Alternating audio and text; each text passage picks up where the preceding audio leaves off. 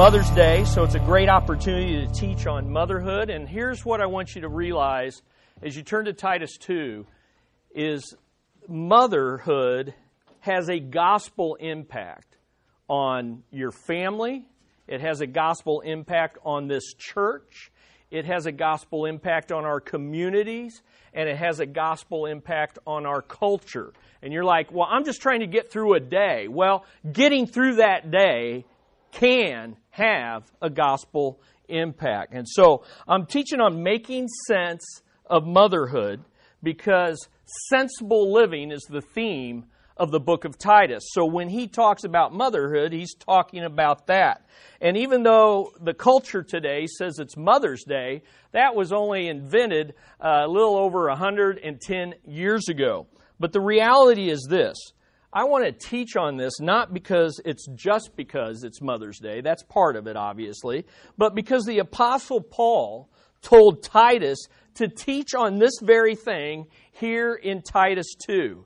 In local churches that were planted on the island of Crete, that, that had a culture very much like our own. If you want to look at chapter 1, verses 10 through 16, we're not going to take time to read that. I'm just going to give you 12 characteristics of the culture of Crete. This is the culture that Paul is speaking into as he writes this letter. And it's a culture that is filled with rebellious people, empty talkers, false teachers, religious extremists, religious huckster, hucksters looking to make a buck off of people's faith, chronic liars, people who morally live like wild animals, lazy gluttons who overindulge themselves in a variety of ways, rule makers who follow man made traditions and philosophies, people with defiled hearts through which they see everything in the world as being defiled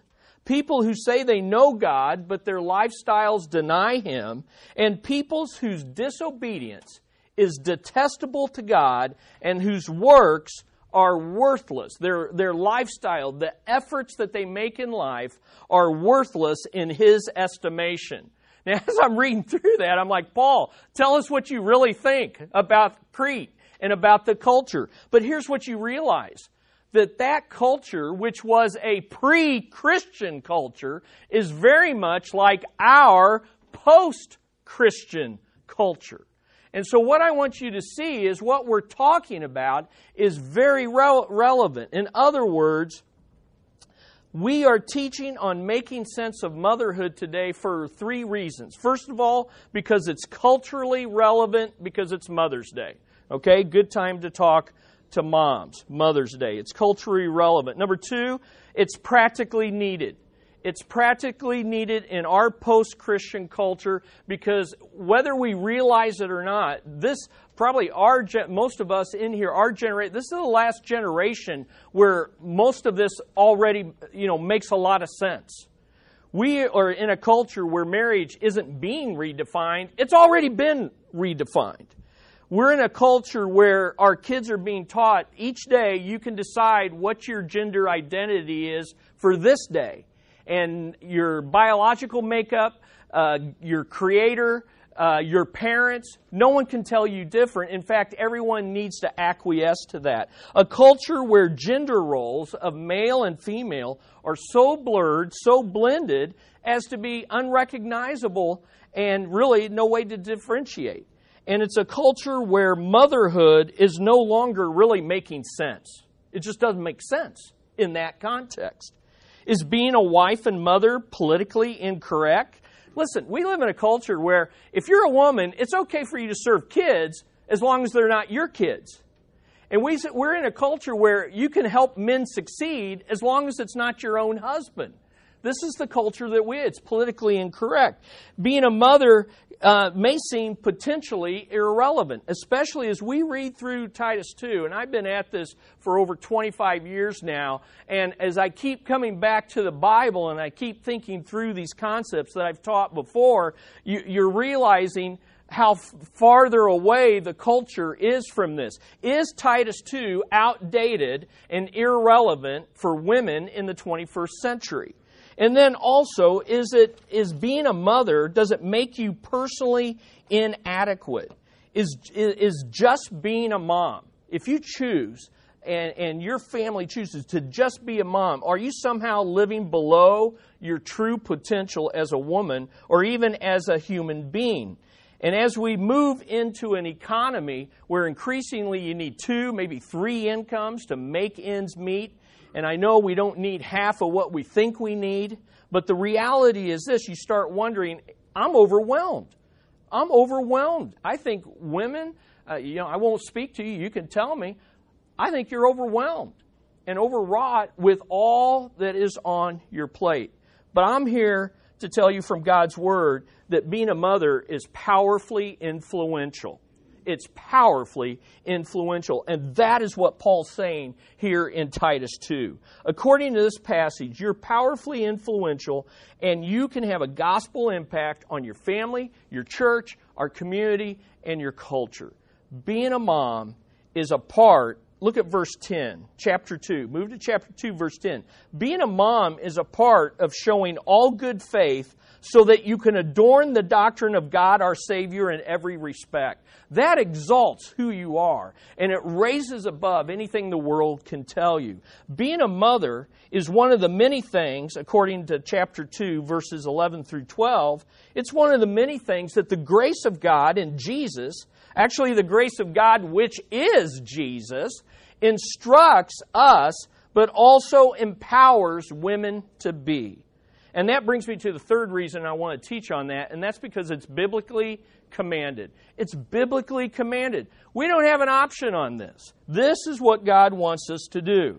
This is where our authority comes from. So let's read this. Look at verses, uh, look at chapter 2, and let's read together verses 3 through 5. So follow along as I read. Older women, likewise, are to be reverent in their behavior, not malicious gossips nor enslaved to much wine, teaching what is good.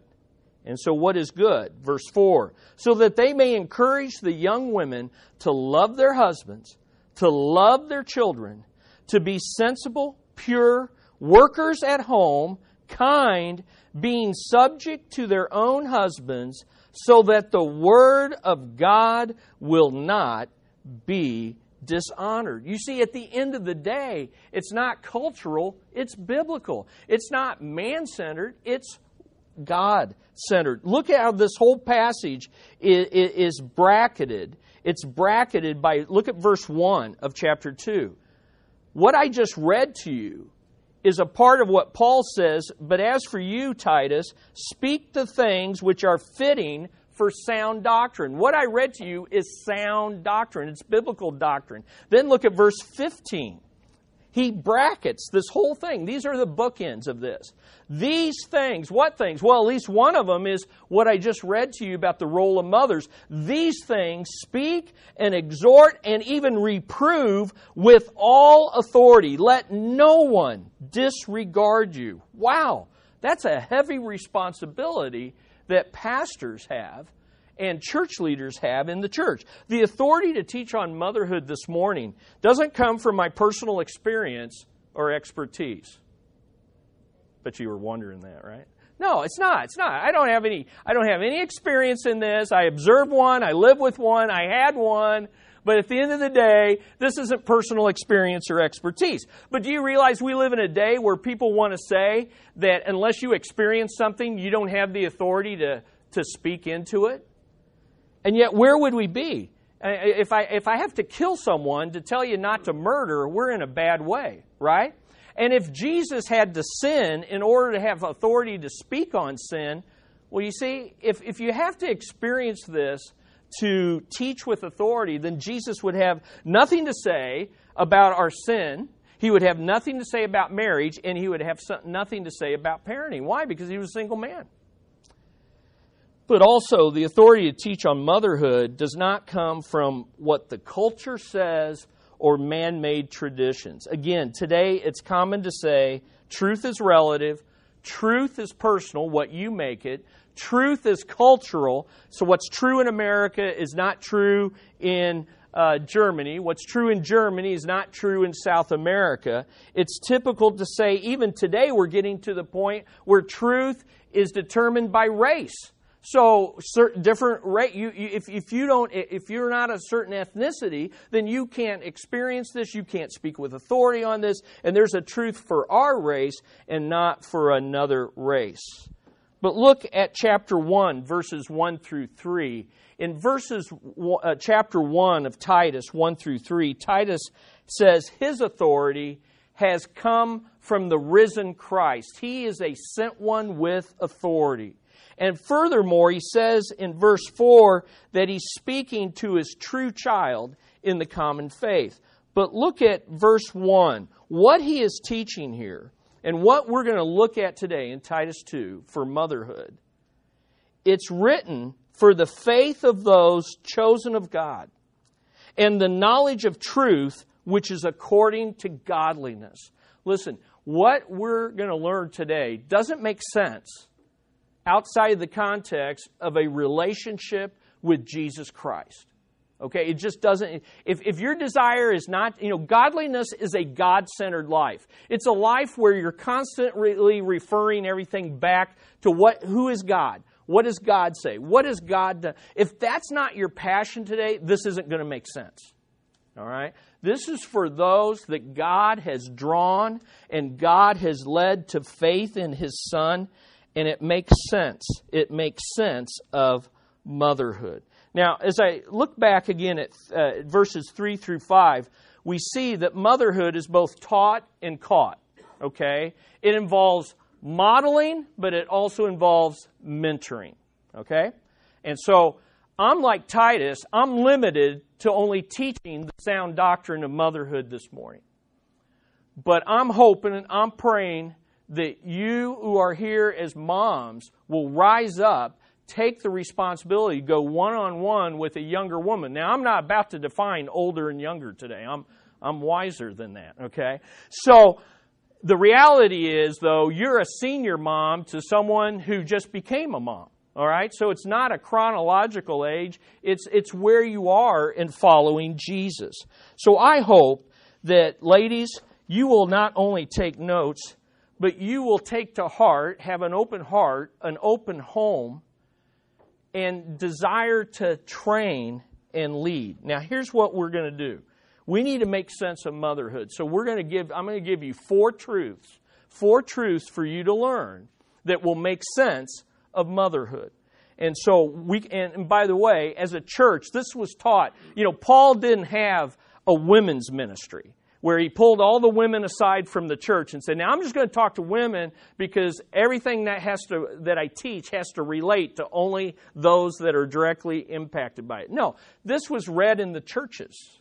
And so we're all listening in and we're all learning because I hope, and I bet every mom here hopes, that we have a church filled of men and women who pray for moms.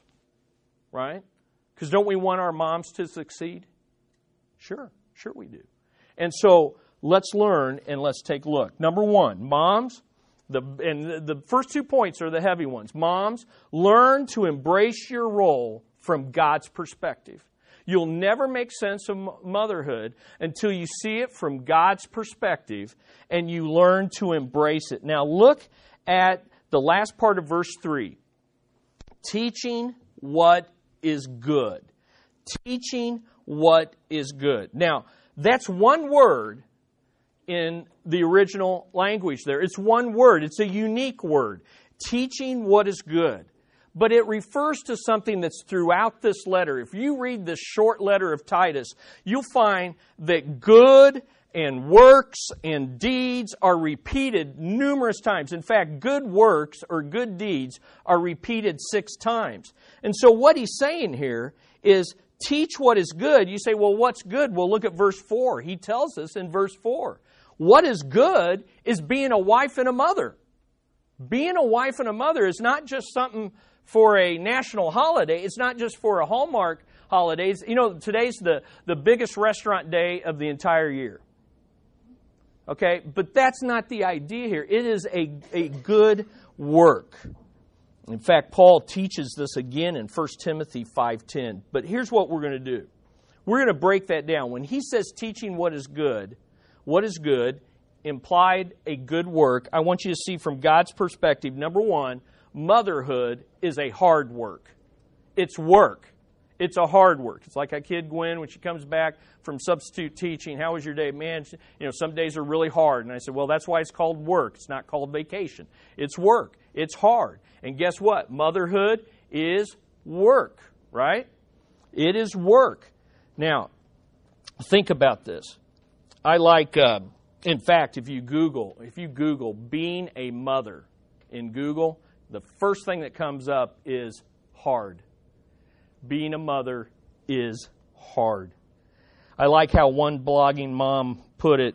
Of course, being a mother isn't all crayon hearts and butterfly kisses, it's demanding. There are nights when the baby cries and the impetus to lift your head off the pillow is non existent. The days can pass in a rush of drop offs and pickups and Tupperware boxes filled with sliced fruit, blending into a parenting groundhog day. Now, I like that, okay? One day after the other. It's relentless and boring at times. It's overwhelming and exhausting. You're constantly told to enjoy every minute, just about the same time you wish the minutes would speed up so you would, could get back to bed. It certainly isn't a constant dance on a mountain of happiness. Now, I love this illustration. One day, a, a, little girl was sitting and watching her mother do dishes at the kitchen sink, and she suddenly noticed that her mom had several strands of white hair sticking out, in contrast to the rest of her brunette head. And she looked at her mom and she asked, Mommy, why are some of your hairs white? And her mom replied, Well, every time you do something wrong and make me cry or unhappy, one of my hairs turns white. And the little girl was silent. She's thinking about it. And then she said, Poor grandma, you must have been very hard to raise. Okay? So that's a good one here. We got grandma here with us. So that's, that's the idea. Now, a 15, now, teen, it doesn't get any easier in the teen years. Can I hear any response there? Doesn't get any t- easier in the teen years. A 15 year old boy came bounding in the house and found his mother in bed. He asked if she was sick or something. He was truly concerned. And mom replied that, as a matter of fact, she didn't feel too well. And the son replied, Well, don't worry a bit about dinner. I'll be happy to carry you down to the stove. Okay, so this is, you know, mom, being mom, it's just hard, all right? It's just hard. Um, now, here's what I want you to do, and here's what I have in your notes. It's not just hard because of those things. You know, you can go on the internet and you can Google, apparently, being a mother is hard, and you're going to find all sorts of ladies telling you from real hand, first hand experience what's hard about being a mom. But we're looking at this from God's perspective. And so I want you to realize that when you trace this idea of good works or works or deeds through this book, there's seven different places, and I have them there, and I'm not teaching through that. I just want you to see a, this is where the hard work of being a godly mother comes in. And you say, well, that's just what I need. Seven more things on top of the, you know, the things that come naturally hard. Now I've got seven things from God that are hard. But here's what I want you to see. If you'll look at these seven things, it, if, and, and if you'll work hard at these seven things, it will make the mundane, everyday difficulties easier. Are you with me? You've got to work hard at the right things the things God says. So here, let's look at them, just, just reading through them. I, I would really challenge, I wish we could just sit and read through these seven verses. Because they speak, by the way, not just to moms and the hard work of being mom. They're really talking about the hard work of being a Christ follower. But I want you to look at these in relation to the hard work of being a Christ follower who is also a mom. It's hard work being consistent in living out sound doctrine on a daily basis as a mom. It's hard work being an example of godly living for your family. It's hard work that God expects to be zealous, to fulfill your roles and goals. Be passionate, be fired up about it. It's hard work. Number four, being prepared to do whatever being a mom takes or calls for with a submitted and surrendered heart. Lord, I'm not going to wrestle with you on this. I'm not going to fight this. I'm going to embrace this, embrace it from God's perspective. Five, it's hard work being thankful. Okay, let's just put a period right there. It's hard work being thankful. Can I hear? Uh, acknowledge. Speak up. Yes, yes being thankful, knowing that God works in and through you as a mom by Christ in His Spirit. And this one's really important. In the NS uh, number six, it says, "Be intentional." The words translated in the New American Standard, careful. The idea is be focused, intentional in fulfilling your role as a mom in a way that is good and profitable for your family, your church, your community, your culture. And then seventh, it's hard work being teachable. Again, we could just put a period there but it's, be, it's hard work being teachable to learn how to do motherhood in a way that meets urgent needs and bears fruit that remains for all of eternity. Listen, moms, read these verses and understand this is the hard work you want to focus on. There's other things that are hard that you may never conquer, but this is what God wants you to focus on. It's, but I want you to realize this, you know, in case you're just so depressed right now. It's not just hard work, it's a good work. It's a hard work, but it's a good work. Motherhood is a good work.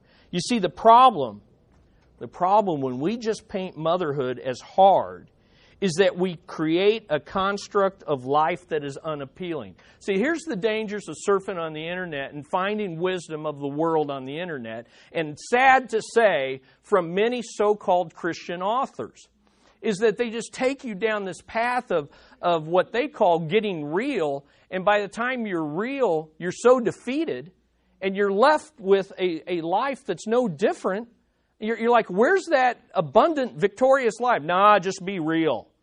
Well, I didn't get saved to be real. I, I got saved to be really changed. Amen? And so we don't want to just, uh, uh, when, when, we strive, and then here's the other thing when we strive to make motherhood and parenthood and fatherhood as these coexistent equals, to where there's no difference, guess what, moms? We're devaluing the unique role of a mother. Just like we're devaluing the unique role of a dad because, hey, they both are unique and exalted.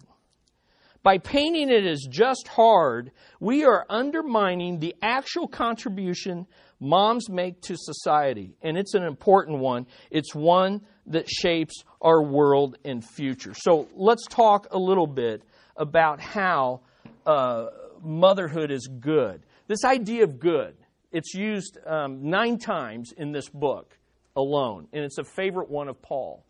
And it just doesn't mean good like good because I like it, good because God says so, or good. Uh, it's a good, it's, it's a word that's so rich. There's two words actually that are used. There's, it's so rich you can't even translate it by one word in English. I don't know, maybe Nigerian has one word for it, but English doesn't. And here's the idea a good work is one that's useful for its intended purpose. Listen, motherhood is a good work because God has an intended purpose for it. It's a good work, a good work, something that's good is beautiful. It's to be valued and treasured. Amen? But see, our, our culture trashes this idea, but God exalts it. A good work is one that's morally and righteous and excellent according to God's standards. So these are this is just what we're talking about good. So here's what I did. Again, I went through and I traced the six uses of a good work in Titus. And I looked at where this word good is used and, and work is used. And here's what uh, why motherhood or how motherhood becomes a good work. So let's look at it. Here's what a here's how motherhood becomes a good work. Motherhood is a good work when it's consistent with what God requires. So you're going to have to know. You got to know his word. That's why we're teaching on it. It's a good work is one that involves everything you are as a wife and mother. Now, I like this idea. A good work is everything you do. And we tend to think, well, I mother over here, and then I'm something else over here, and I'm a Christ follower over here, and it doesn't really impact my mothering. And mothering, being a good mom, means doing good works in all areas of your life. It's everything that you do as a wife and mother. Three, it's a good work. A good work is one that doesn't rebel against God's law, but is zealous to do what Jesus saved us to be and do. That's, that's a good work. Four, a good work is one that's fully prepared to submit to all God given authorities. Five, a good work is one that is done in the power of the Spirit, not in our flesh. More discouragement is going to come in your life when we try to pull this off. See, here's what happens it's hard enough to do in the flesh. Then, when you have God's standards and you try to do God's mothering standards in the flesh, it's really discouraging. Five, or six, a good work is one that's very intentional about doing what will profit others. Seven, a good work is one that bears fruit by meeting present needs. Eight, a good work that explains uh, is one that explains how godly women make themselves beautiful. If you go to, if you uh, look up 1 Timothy 2:10, this idea of good work is the makeup, ladies, that that makes a beautiful woman. All right, this is what makes a beautiful woman. And boy, more now more than ever, with social media and all the exposure our young ladies have to images and body image and all these different things, we need and to model and to mentor that, hey, beauty in God's eyes is when we are diligent to meet needs and are a servant and a worker in those areas. Um, number nine, a good work is one that devotes herself uh, is a good work is one that a woman devotes herself to if she wants to leave a legacy of godliness. Again, 1 Timothy 5:10, Paul describes a godly woman, widows that are worthy of being taken care of in the church. And it's very interesting. He describes all these things, but she begins with good works and she ends with she's devoted herself to good works. Listen, ladies, if you want to leave a godly legacy, and I don't know a, a Christian mom that doesn't, then you want to devote yourself, devote yourself to doing good works. And motherhood is one of those good works. Now, let me say this. Well, um, you're not a bad woman or a bad person if you choose not to be a mom. Okay, that's not what's being taught. And you're not a better person if God makes you a mom. But what he is saying here is if you choose and God allows and, and, and, and makes you a mom, it's a hard work, but it's a good work and it's worth doing well. And here's the third characteristic motherhood is a sober work, a sober or a sensible work. Again, in Titus, this is one of Paul's favorite words. It's a word that's weird to us. We immediately think, "Oh, means you don't, you know, you don't drink." And that's kind of the idea behind it. In other words, you have self-control. But it's not just about alcohol. It's self-control in life. And really what it what it what it talks about is a sober person, according to Paul, is one that sees life from God's perspective. And as a consequence, ex- exercises self control that leads to stable living. Do you think we need a little bit of that in our culture? Do you think we could benefit from a little bit of that in our church, in our home? Living life from God's perspective so that you exercise self control and you don't live for the immediate, you live for delayed gratification of the coming kingdom, and that creates a stable life. Why? Because you're not overreacting to all that's going on around you. So, we could take you through the passages that teach that, and right here in Titus 2. And as I say this, let me say this very quickly. This word is a number one characteristic of older men, younger men, older women, younger women, and it's a requirement for elders and pastors. Why? Because everybody in the church is to live this way. So everything I'm saying here is pertinent to all of us. So let's let's take a look at it for moms. Making sense of motherhood means that you need to become a woman of faith. Now, way before that was a conference or a book, that was biblical teaching. So you become a woman of faith, a woman of hope, and a woman of love. Everywhere you find this word, you find these three characteristics faith, hope, and love. Because you see, it's that perspective that enables you to exercise self control and stable living. Let's talk a little bit. Woman of faith. A woman of faith is one that takes God at His word, acts on His promises, without worrying about what the world demands, what her flesh desires, what Satan's deceptions are. You focus on God and His Word. It means, moms, to make sense of motherhood, you got to be in the Word of God. A woman of hope. A woman of hope is one who has fixed her hope on the coming kingdom and the Lord Jesus Christ. Hope's not in my career, hope's not in my husband, hope's not in my children making me look good in life. My hope is in Christ. Amen? Set you free. Because guess what? They ain't none of those things I mentioned that you can control, except your hope being in Christ Jesus. Right there. And then finally, love. Love be sober, be self controlled because you're not at the mercy of your own selfish desires that change constantly and you're never satisfied. When you seek to please God and God gives you the ability to please Him, then, you know, this is what love does it looks outward, it looks towards meeting the needs of others. So, that's the first one. Embrace your role from God's perspective. It's a hard work, it's good work, but it's a sober work. Number two, moms, here's what you got to do. Once you embrace that work, you got to know how to evaluate it. How am I doing? And so here's the second principle Moms, learn to evaluate your role in light of God's priorities. So, what is the work? You know, I mean, okay, I mean, basically, you might, by this time, you might be taken away.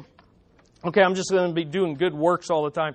I, am overwhelmed. Help me out. Okay, well, in verses 4 and 5, Paul lists seven characteristics or seven priorities for moms.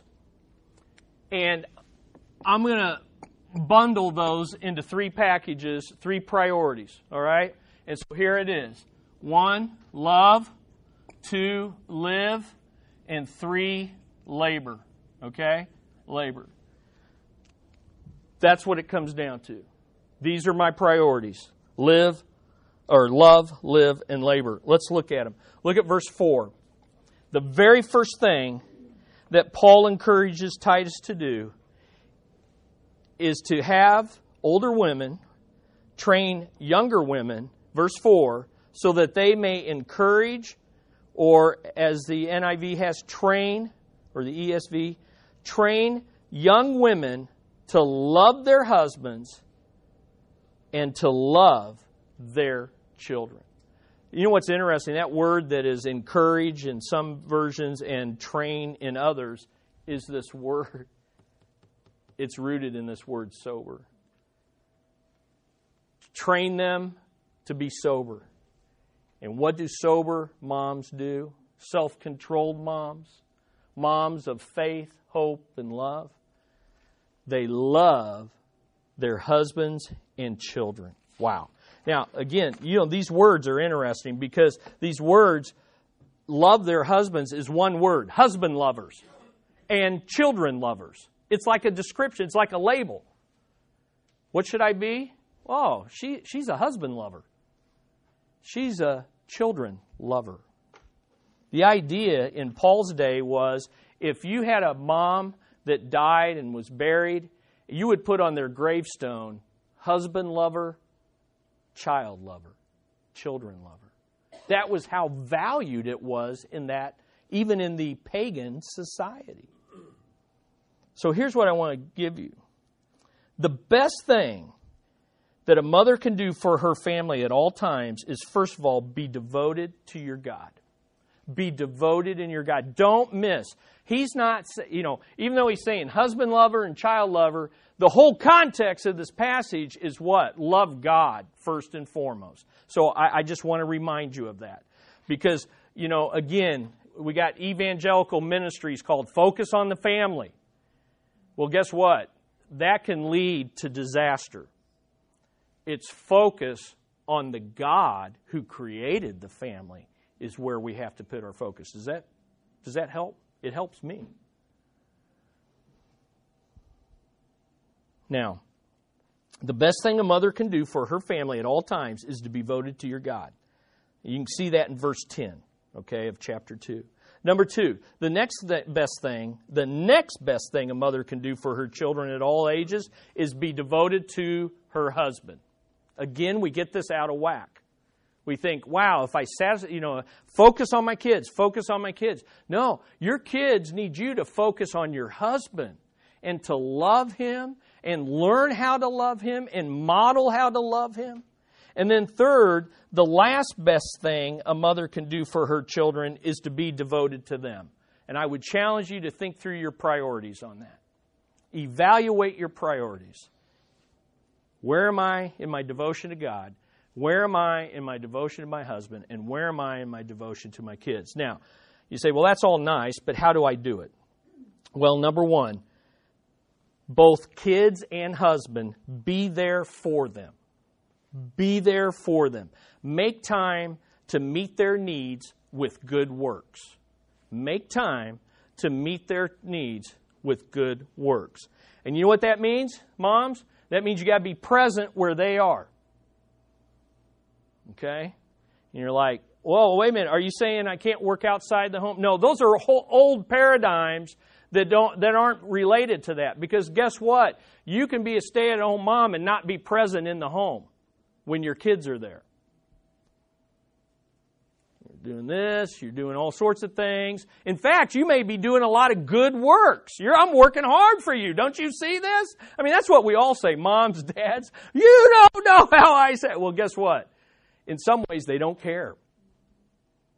They want you to be there for them and make time to meet their needs with good works. You say, well, what? You're saying they tell me what to do? No, I already gave you what good works were, didn't I? See, God's already shown us. You know, we, it's not our kids. This isn't a child centered home, but it's a home where you're present to meet them. Number two, you say, well, how do I do this? Well, number two, be there with them. Not only be there for them, but the key is how do I know what their needs are? Be there with them. Make time to know their needs. Make time to know their needs. Far easier in the preteen years. And I, am here to say nearly impossible at my standpoint right now in the teen years because it is hectic, right? And uh, the old thing that I used to do with Amber go down, put her to bed, lay there beside her in bed, and talk about things in the dark. Somehow she didn't want me to do that in my teen years, and maybe you've you've pulled that off. And if you did, I'm uh, you know I'd love to still learn how you did that. But it's not that; it's different, and that that's the hardest thing about parenting is you're constantly adjusting to this new phase, and what worked previously may not work in the new phase. And of course, we had only one to concentrate on. I can't imagine the three, the four, the five, and each one is unique, right? But you got to be there with them. Well, that's why I like these three verses in chapter 3 of Titus.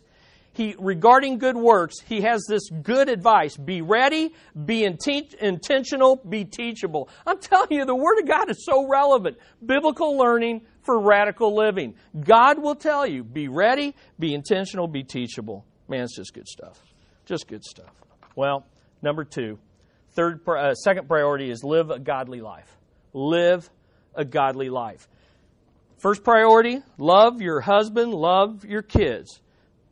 Be there for them, be there with them. But notice what he says right after that. Verse 5. Teach them to be sensible. And by the way, our word again, sensible. You know, that, that's it, it, it can be translated many ways, but sensible, this word's all over this passage. Be sensible and pure. You know what that means, ladies? It means develop what it takes to stay devoted to your family. And here's what it takes spiritual stability and moral purity. Man, this is a whole lesson right here. And you know what? We kind of drop the ball on this in the evangelical world. We get so tied into men and pornography that we forget that lust and moral impurity is a human problem, not a gender problem. Right? And so, what he's saying is this train them to be spiritually stable. What? Faith, hope, and love. Secondly, moral purity. And guess what? If you're not this, you're not going to see spiritual stability is what enables you to have moral purity. See, what we're doing is we're telling our young people, stay pure, stay pure, stay pure, and we're not training them how to be spiritually stable and sensible to make decisions in life. Listen, ladies, this means saying no to TV and cable shows that glamorize sex, that have contestants in them that are just hopping in hot tubs and hopping in, in the sack to choose uh, something, you know, to, I mean, we're, let's, uh, I just can't even talk about it. It's crazy. It means ladies saying no to books and movies like like 50 shades of gray and 50 more shades of gray and and, and you're like chris we're, we're christians. Yeah i know. Don't do it. It's nuts.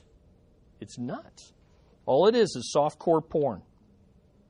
If you don't want your husbands looking at stuff like that you shouldn't be reading stuff like that. But the bigger issue is god isn't like that. Amen? He's just not like that. Listen, listen to what these passages say. Listen to these passages. 1 Timothy 2 9 through 10. Likewise, I want women to adorn themselves with proper clothing, modestly, discreetly, not with braided hair and gold or pearls or costly garments. He's not against painting the barn, ladies, if it needs a coat of paint. What he's talking about in verse 10 is rather by means of good works, as is proper for women that make godliness. The point is, emphasize the internal, not the external. Look for beauty on the inside, the kind of beauty that you can't buy in a bottle, that you can't get by a scalpel. Okay? It's the kind of beauty that doesn't come through dieting, it comes through being a woman of God. In 1 Peter 3, uh, Peter just cuts to it and says, Your adornment must not be merely external, but let it be the hidden person of the heart with the imperishable qualities of gentle and quiet spirit. It, oh, it just breaks my soul to see it's the Hollywood types that were so beautiful when I was younger and they were younger. And now that I'm older and they're older, you can see the ones who have lived out of control lives and who have measured the external because they try harder and harder to preserve something that cannot be preserved. And yet even ungodly, uh, you know, unbelievers can have and can age with a beauty that comes from self-control. But godly women just glow in their old age. They just glow. Their countenance isn't all frowny and angry and harsh and bitter like, you know, that, that's basically, well, anyway, that's just where we all go in our old age if we don't let God do a work now in our hearts. Amen? All right, I think I've got enough on that. Now, why? Why do we do this? Number one, you were born and raised to be a godly woman by the grace of God. You were born and raised by your Heavenly Father. You say, wait a minute, my background isn't such. No, but as a believer in Christ Jesus, you've got a new Heavenly Father, and the grace of God, which is Jesus Christ, is training you. That's what it says in verses 11 through 12. The grace of God is parenting you. Number two, your daughter needs this so that she knows what a godly woman looks like, lives like, and loves like. Listen, you're, you're, you know, the age old thing, you teach what you know, but you reproduce who you are. Number three, your son needs it to know what a godly woman. We want our kids to marry godly kids. Well, guess what? If you want a son to marry a godly woman, you need to show that son what one looks like. Right? So there you go. Live a godly life, all right? And then number three, labor to transform your house into a home. Labor to transform your house into a home. Now, look at the rest of chapter uh, 5 or verse 5. It says, Be sensible, pure, workers at home, kind, being subject to their own husbands. Now, what a wonderful way to end here on something that is easily people go nuts on. Okay? First of all, there's two extremes here. The chauvinistic extreme that says, aha, I knew women were to be barefoot and pregnant, and I knew they were to never work outside the home. This is exactly what this is saying. No, you can't use a 50s stereotype of a mom with the pearls while she vacuums, you know. That's not what this is talking about. That's an extreme. But there's another extreme, the feminist extreme, that says, this is just cultural tradition. We can ignore it in our postmodern world. We can throw out God's priorities in order to keep it real. That's not the way it goes. That's not the way it goes. So, two things here. Two things. Be a good worker in your home. Make your house a home. It's not the size of your house, it's the attitude and spirit in the home. Make, be a good worker in your own home be less concerned about you know working hard for others. Be a good worker in your own home. Number 2 be a good follower of your own husband. Be a good follower of your own husband. Wow. Now all those could be separate lessons. What i all i want you to see is these are god's priorities. These are god's priorities. Love your husband and your children in that priority Live a godly life, stability and purity. Labor hard to make your house a home, and labor hard to willingly and joyfully follow your husband so that leading you is a joy to him and not a drain to him.